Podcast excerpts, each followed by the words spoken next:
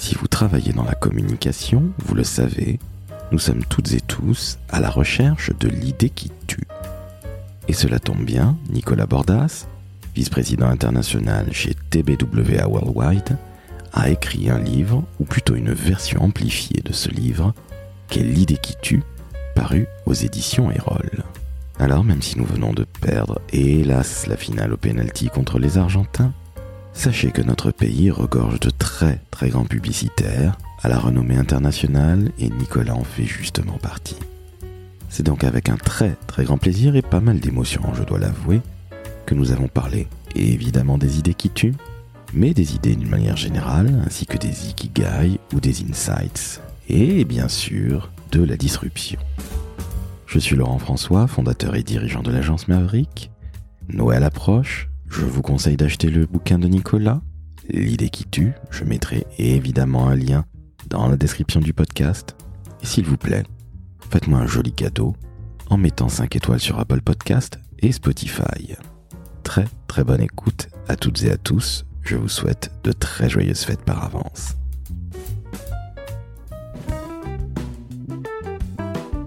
Le décodeur de la communication, un podcast de l'agence Maverick. Salut Nicolas, Bonjour, comment ça va? Très bien et toi? Eh ben écoute, ça va très bien. Merci de me recevoir dans les nouveaux locaux de TBWA, parce qu'avant c'était la rue de Silly à Boulogne, et là nous sommes rue Émile Zola. Que se passe-t-il? Oui, alors on a quand même plusieurs immeubles, donc on a toujours notre immeuble historique de la rue de Billancourt qu'on adore, qui n'a pas pris une ride.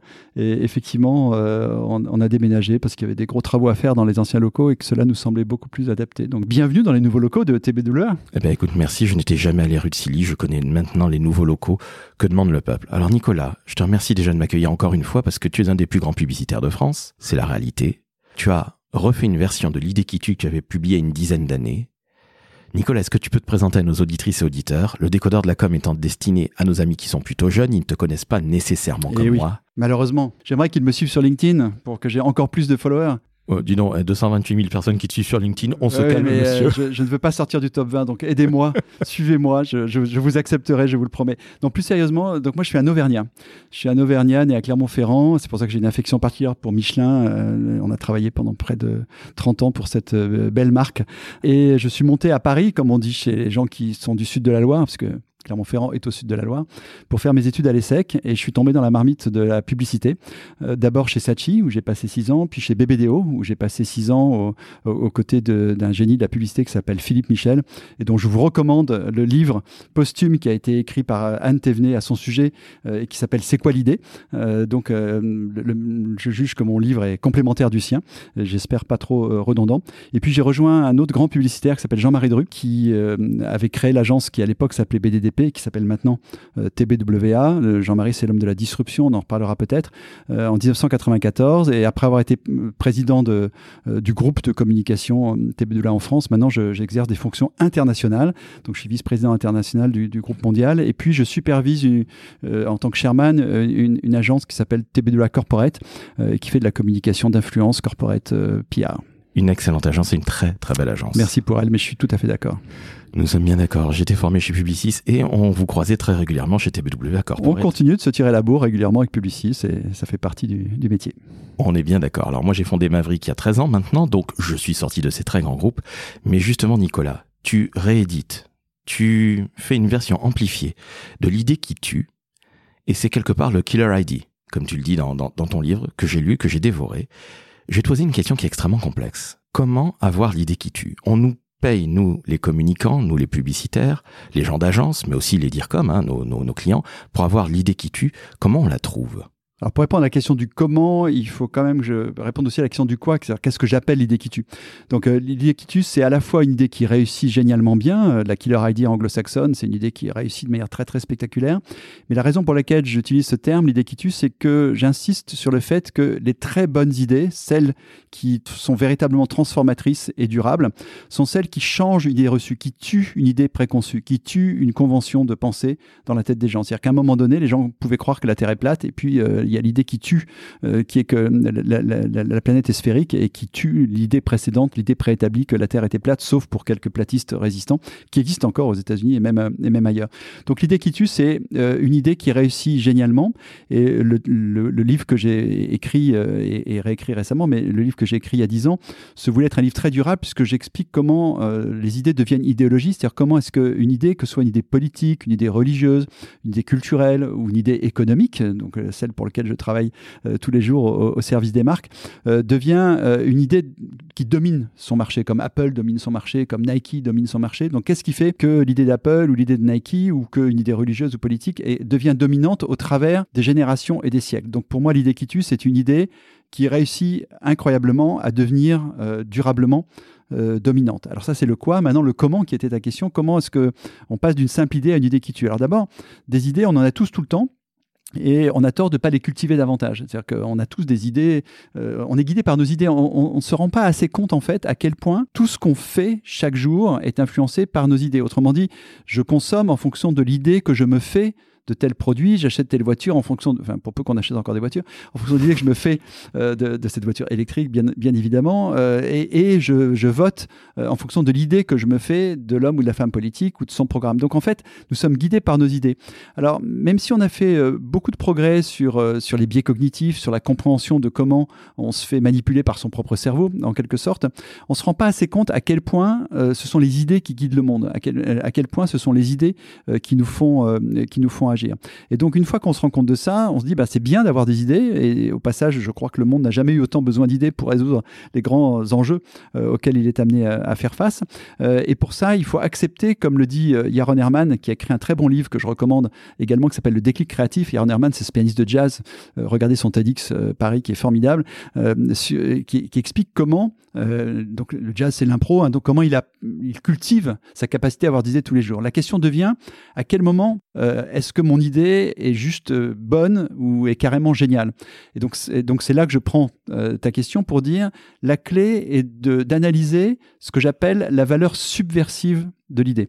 Alors subversive, ça vient du latin subvertere qui veut dire faire passer ce qui était dessous dessus. C'est-à-dire comprendre non seulement ce que l'idée amène de neuf, mais comprendre au passage ce qu'elle détruit de vieux. Et donc toute l'idée de, de, mon livre, au fond, ça va vous aider de le dire, euh, il y a quand même dix commandements, là je suis en train de vous parler que du deuxième qui est la valeur subversive de l'idée, mais, mais ce qui est fondamental, c'est de bien comprendre non seulement ce que son idée établit de neuf, mais aussi comment en parler par rapport à ce qu'elle transforme, à ce qu'elle modifie dans l'état dans l'état existant. Et donc c'est pousser son idée au maximum, c'est comprendre comment marche son idée pour pouvoir lui donner les moyens de s'exprimer et de réussir. Alors justement, donner les moyens euh, à cette idée de s'exprimer, c'est avoir des porte-paroles, c'est s'occuper des réseaux sociaux, etc. C'est tout notre monde de communication. On est dans un monde d'hyper-communication, comme tu le dis très justement. Mais je voudrais qu'on revienne sur euh, quelque chose qui est très important. Parce que tu es un, alors quasiment un, pur produit de TBWA, Feu BDDP, Boulet, Drou. Dru du, Petit, oui, ça. Du Petit. Alors, euh, au passage. Hommage à Marie-Catherine qui nous a quittés récemment. Absolument. Et Jean-Marie Dru, c'est l'homme qui a avancé la disruption inventer la disruption. Alors aujourd'hui, tout, est disruption, tout est disruptif, blablabla. Bla, bla, bla. Tu le vois sur LinkedIn, toi qui as 228 000 abonnés, je le rappelle. Et justement, faire exploser la convention, si j'ai bien compris, c'est ça la disruption. Est-ce que tu, peux nous expliquer, toi qui es un pur produit de ça? Voilà, alors il faut euh, revenir à la notion de disruption telle qu'elle existait dans les années 90, euh, avant que Jean-Marie Dru ne sorte son livre qui s'appelle euh, Disruption, bien avant que le terme ne, soit à la mode. Disruption, c'est à la fois un mot français qu'on trouve dans les vieux dictionnaires français pour dire court-circuit électrique. Donc on trouve des dictionnaires d'il y, y, a 90 ans ou 100 ans qui utilisent le mot disruption pour dire c'est un court-circuit. Donc cette analogie est tout à fait intéressante. Mais c'est surtout un nom commun euh, anglais, disruption, qui était très utilisé avant que Jean-Marie n'écrive son livre, mais toujours dans un sens accidentel et négatif.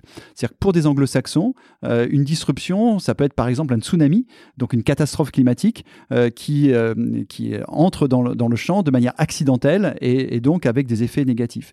C'est Jean-Marie Dru, le premier, qui a décidé à un moment donné d'utiliser le terme disruption pour caractériser des stratégies de rupture ou des idées en rupture qui soient euh, volontaire, proactive et positive. Donc le contraire d'accidentel et négatif. Donc on doit à Jean-Marie Dru le fait d'avoir proposer une lecture positive du mot disruption. Vous savez, c'est un peu comme euh, les, Chinois qui voient dans, l'idéogramme crise à la fois le problème et l'opportunité. Ben Jean-Marie Dru a vu dans le mot disruption à la fois le problème, qui était le nom commun anglais, et l'opportunité en écrivant son livre Disruption. Et donc c'est devenu une méthode, une approche de la créativité qui consiste à dire, pour pousser à fond le potentiel transformatif, le potentiel de création de différence de son idée, il faut non seulement s'assurer qu'on a une bonne idée qui établit quelque chose de neuf, d'intéressant, mais aussi se poser la question de ce que cette idée remet en cause et faire, comme tu le dis à juste titre, exploser une convention de pensée. Ça ne veut pas dire faire tout exploser, ça veut dire choisir ce qu'on fait exploser. Et donc, euh, on en revient à, ce que j'expliquais, pour tirer le maximum de profit de son idée,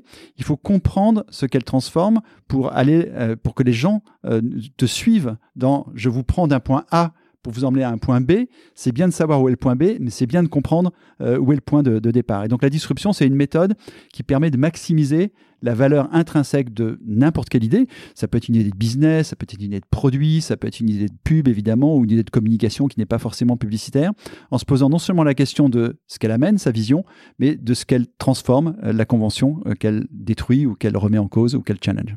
Alors tu peux nous donner un exemple? Moi je pense à une marque évidemment iconique dont tu parles très souvent, qui est Apple. Oui, alors Apple, forcément, euh, je ne peux pas ne pas en parler parce que pour moi, c'est une des plus belles disruptions euh, de, de, l'histoire qui m'a touché personnellement.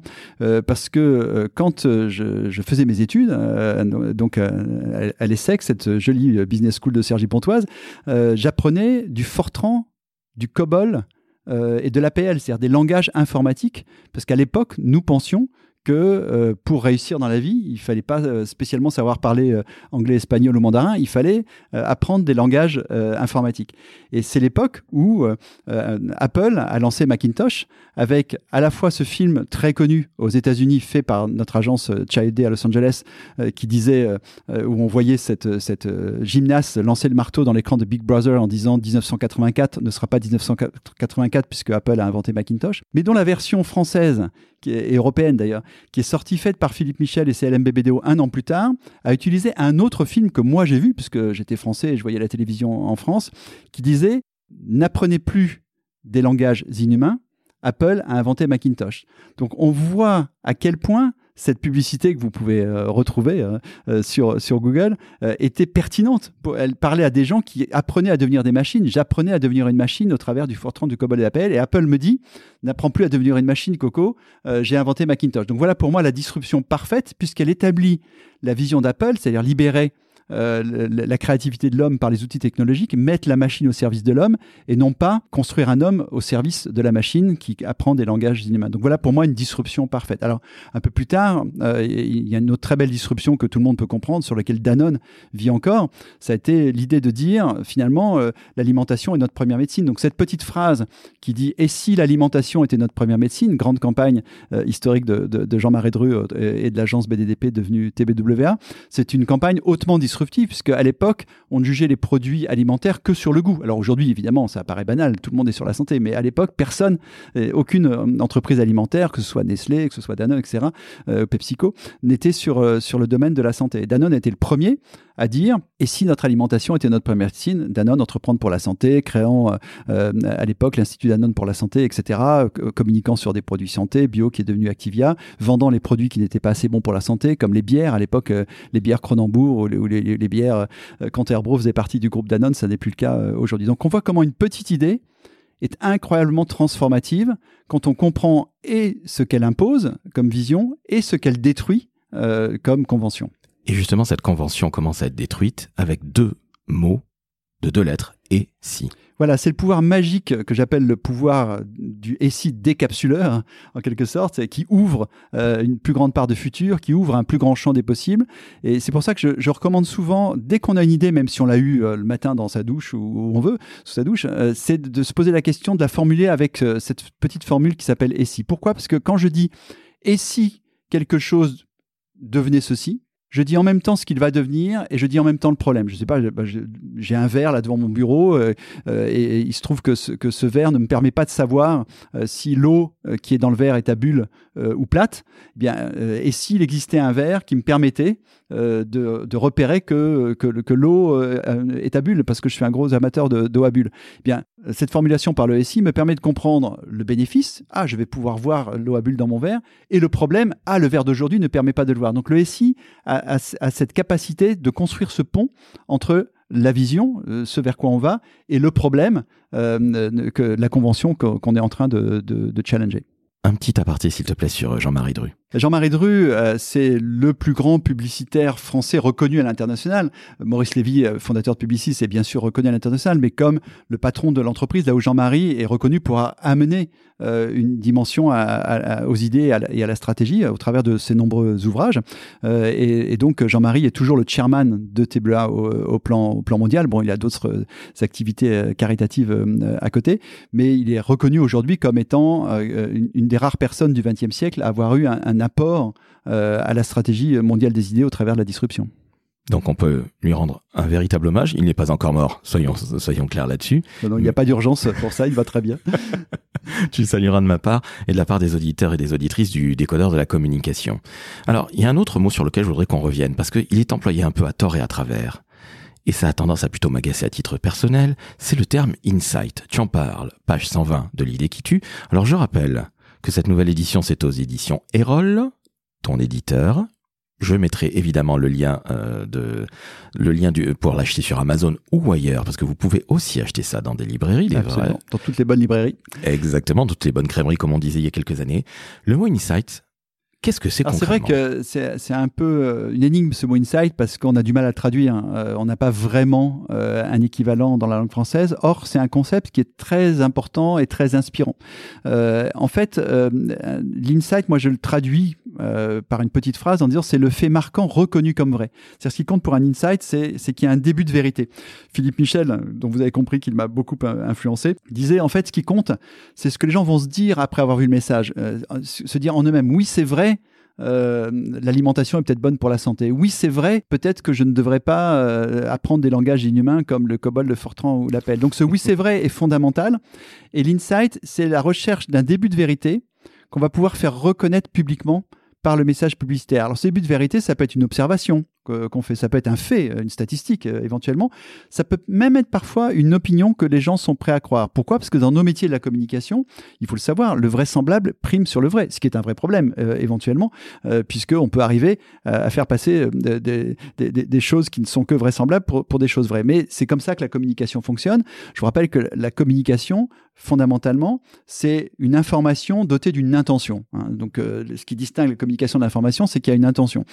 donc, si je communique c'est parce que je souhaite que vous voyez l'information d'une certaine manière, que vous ayez un certain angle et que vous partagiez mon point de vue euh, sur cette information. Et donc, euh, les informations convaincantes euh, ou les, communications convaincantes partent d'une information qu'on va faire reconnaître de manière très large. Et donc, si je reprends tout à l'heure l'exemple qu'on a pris sur, sur Danone, ben c'est un insight qui était fondé. Il y avait des signaux faibles de gens qui disaient, mais vous savez, l'alimentation, c'est peut-être plus important qu'on ne croit pour la santé. Aujourd'hui, on sait que c'est devenu très, très, très, très important. Mais à l'époque, on, on, ne savait pas que le tabac était mauvais pour la santé, ou à peine. on faisait semblant de ne pas le croire pour certains. Mais en tout cas, on n'avait pas la même conscience qu'il euh, est possible qu'il y ait un rapport important entre l'alimentation et, la santé. Donc c'est typiquement un insight.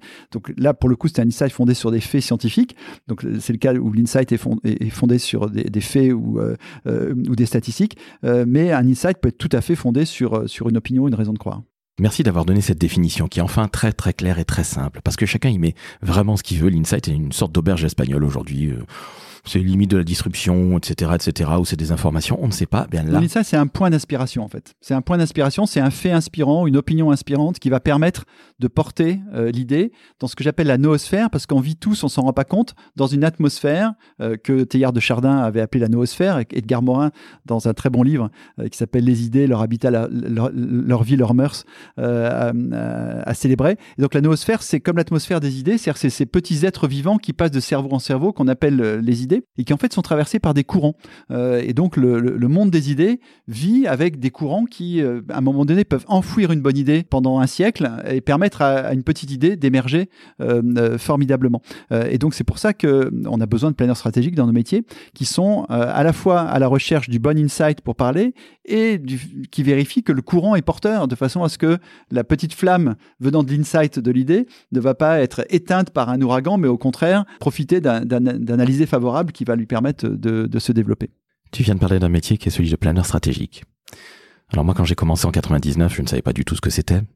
C'est, on va dire, les intellos de notre métier. Ce sont des gens qui réfléchissent mais pas que, mais qui sont aussi capables de donner un brief, qui savent en tout cas transformer l'information du brief du client pour que ça puisse être traduit de manière créative. Tu m'arrêtes si je dis une bêtise. Non, c'est exactement ça, mais je préfère en parler comme une fonction que comme un métier, euh, même si c'est aussi un métier. C'est-à-dire qu'il y a des planeurs stratégiques qui, euh, sont heureux d'être planeurs stratégiques euh, en tant que métier et, le reste toute leur vie parce que c'est un métier fabuleux.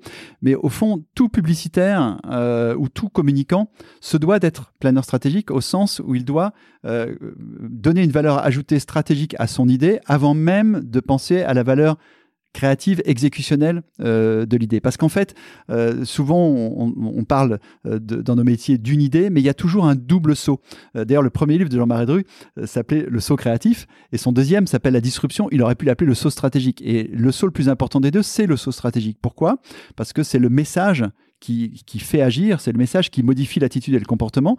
Et la mise en forme du message n'est juste qu'un moyen au service du message pour lui permettre d'arriver plus efficacement et plus puissamment. Donc il y a une double, il y a un double saut périlleux, si je puis dire, un double saut stratégique, celui qui est, qui est fait par le stratège et celui qui est fait par le créatif. C'est pour ça que les deux métiers sont très proches, mais un créatif doit être un peu stratège et un stratège doit être un peu euh, créatif si on veut éviter euh, une sorte de dichotomie entre le, le fond et la forme.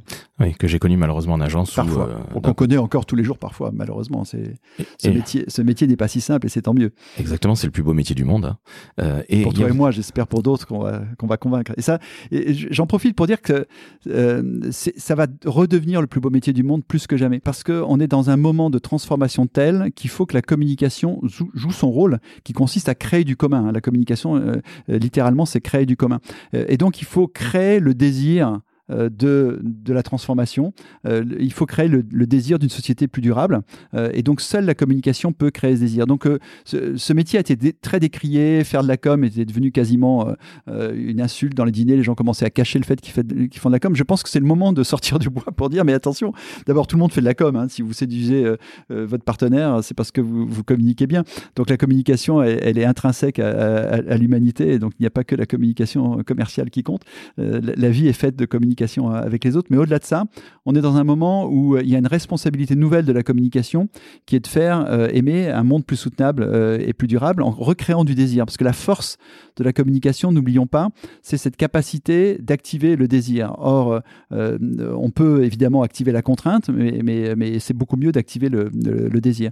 L'exemple typique qui reste vrai, hein, euh, qui symbolise ce qu'est la communication, c'est l'exemple de l'aveugle sur le pont de Brooklyn, euh, où l'information diffusée par un aveugle sur sa petite ardoise, c'est euh, je suis aveugle de naissance, et puis l'argent ne rentre pas, arrive le publicitaire, en l'occurrence Ogilvy, même si Seguela a fini par dire que c'était lui, en vrai c'était Ogilvy, arrive le publicitaire Ogilvy euh, qui, euh, qui euh, efface l'ardoise, écrit quelque chose, un message sur l'ardoise, et subitement l'argent coule à flot. Il écrit aujourd'hui c'est le printemps et je ne le vois pas. Donc c'est passé de l'information qui ne fait pas agir à une manière émotionnelle de faire passer le message, euh, en l'occurrence euh, aux, gens qui passent sur ce pont, mais, mais, mais donc à, l'audience, euh, d'une manière qui lui donne envie. Et donc la communication, c'est fait pour créer du commun. Et Dieu sait si ce monde qui se euh, referme sur, sur lui-même, sur, sur les nationalismes exacerbés, a besoin de recréer du, du commun au, au, plan mondial. et donc, je pense que le métier de la communication a, a de beaux jours devant lui. Alors j'espère que tu dis vrai parce que ce métier, comme tu le disais très justement, a été totalement décrié. C'était une honte.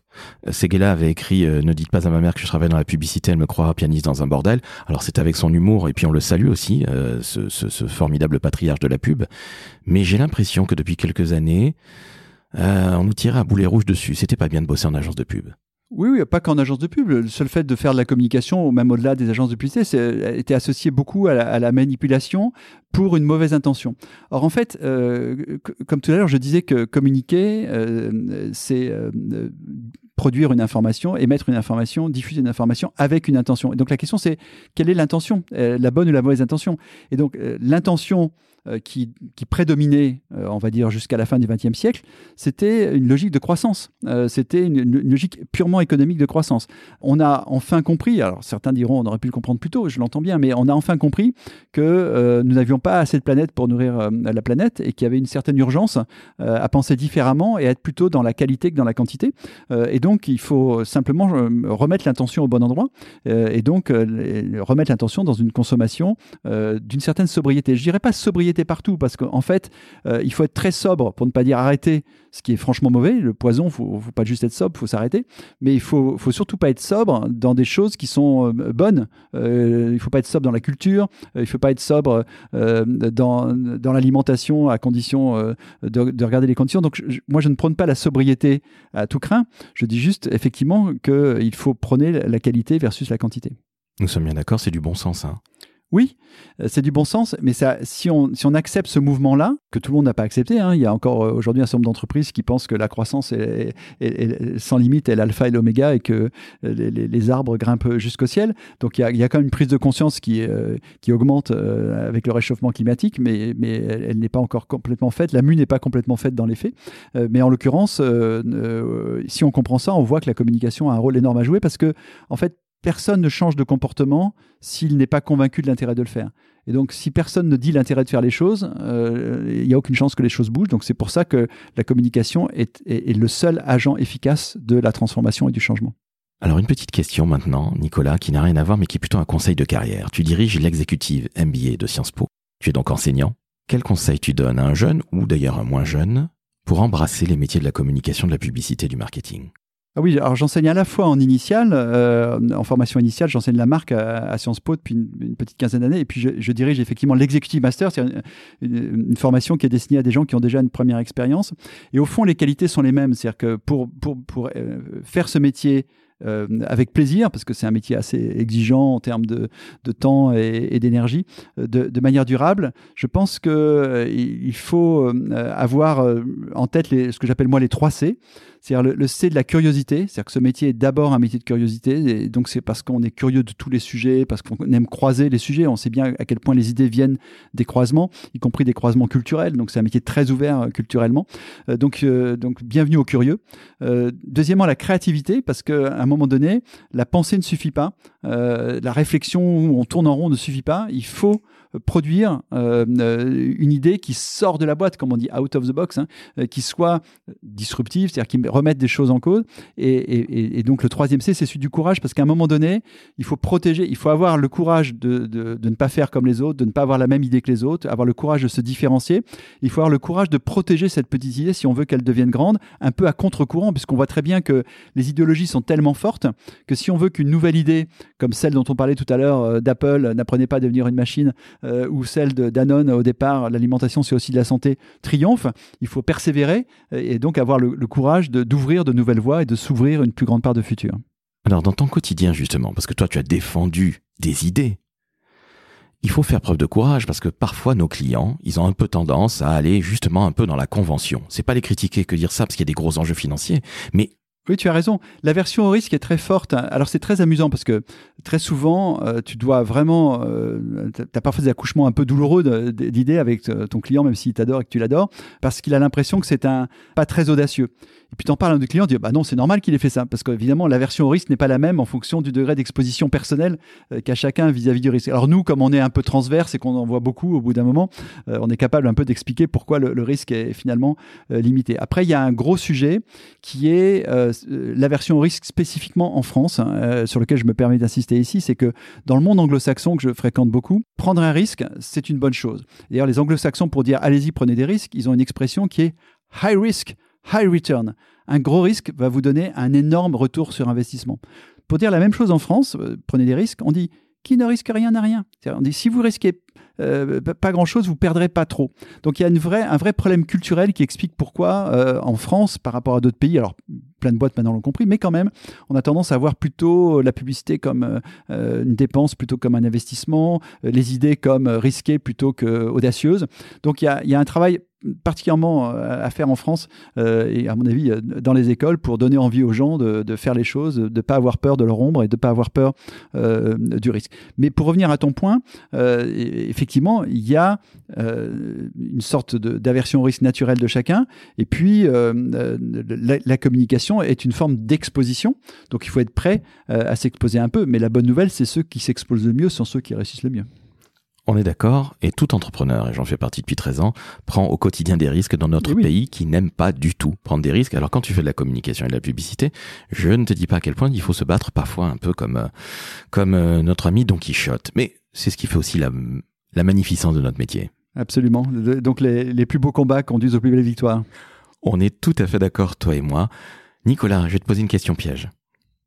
Quelle est la plus belle campagne que tu aies faite dans ta carrière? Je sais, c'est très dur. Non, non, non. Euh, d'abord, une campagne, c'est toujours une œuvre collective. Donc, c'est très, c'est toujours notre idée et pas mon idée. Mais il y, a, y a quand même une, idée qui n'est pas une campagne, euh, dont je suis assez fier, euh, qui est le fait que si vous avez dans votre poche un morceau de plastique qui s'appelle la carte vitale, c'est vraiment grâce à moi et à ma belle-mère.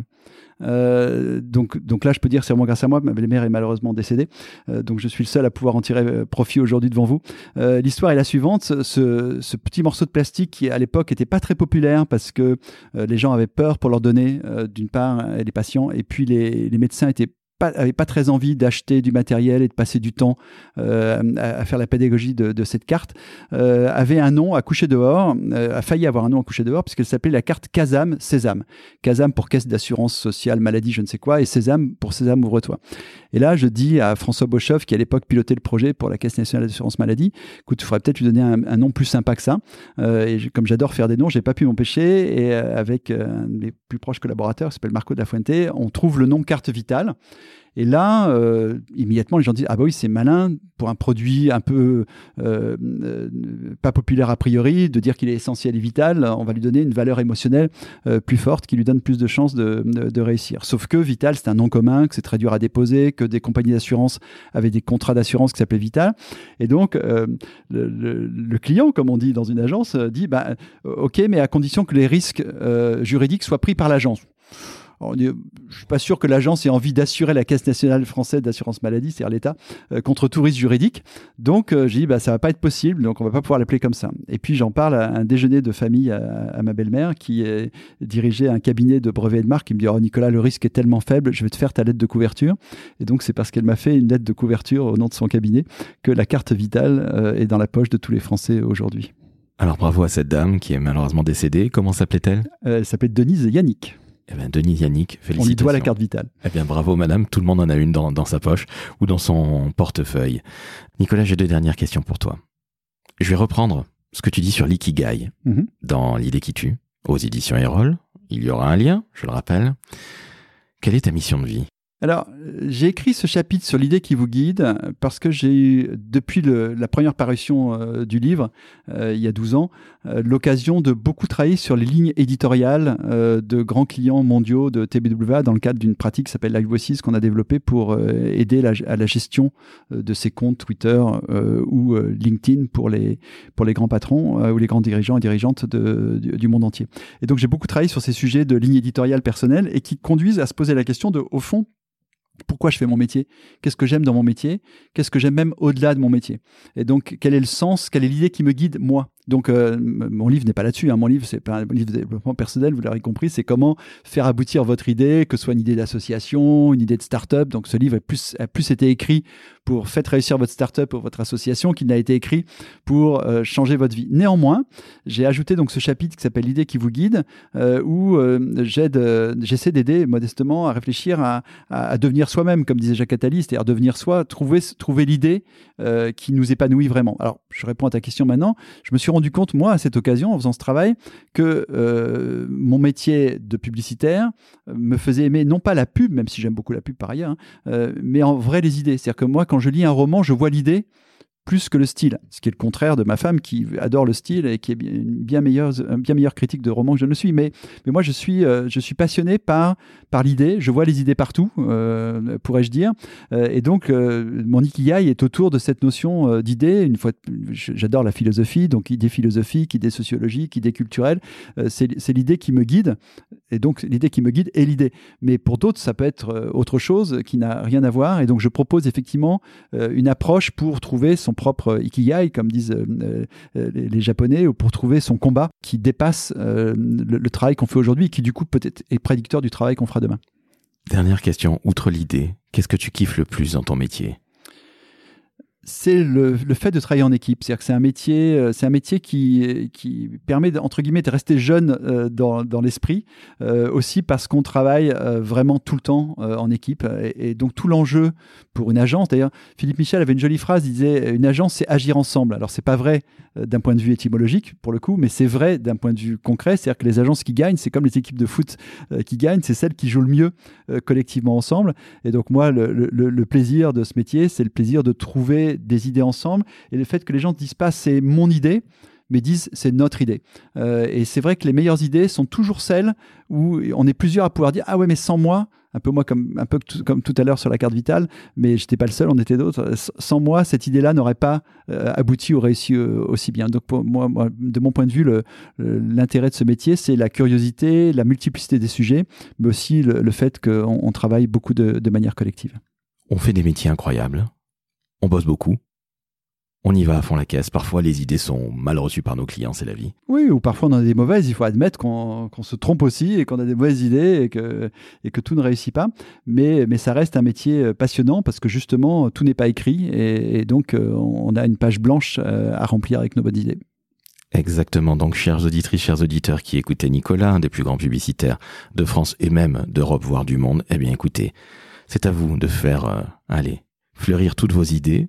Et je te remercie Nicolas, tu as été vraiment au top. Merci pour ta simplicité. Merci. Alors, arrête de faire gonfler mes chevilles, ça ne marche pas. Le, bureau, le, bureau ne va, pas changer de hauteur pour autant. Donc, tu es adorable. Mais en tout cas, bienvenue dans ce métier. Si vous avez envie de le faire, il y a beaucoup à faire dans les, dans les 30 ans ou 50 ans qui viennent. Rejoignez-nous. Merci à toi. Alors, chers auditrices, chers auditeurs, quand vous entendez un homme formidable, extrêmement humble, même s'il est auvergnat, comme quoi ça arrive, on peut s'en sortir en étant auvergnat, je suis toulousain et antillais, tu imagines la chose, mais je te charrie évidemment.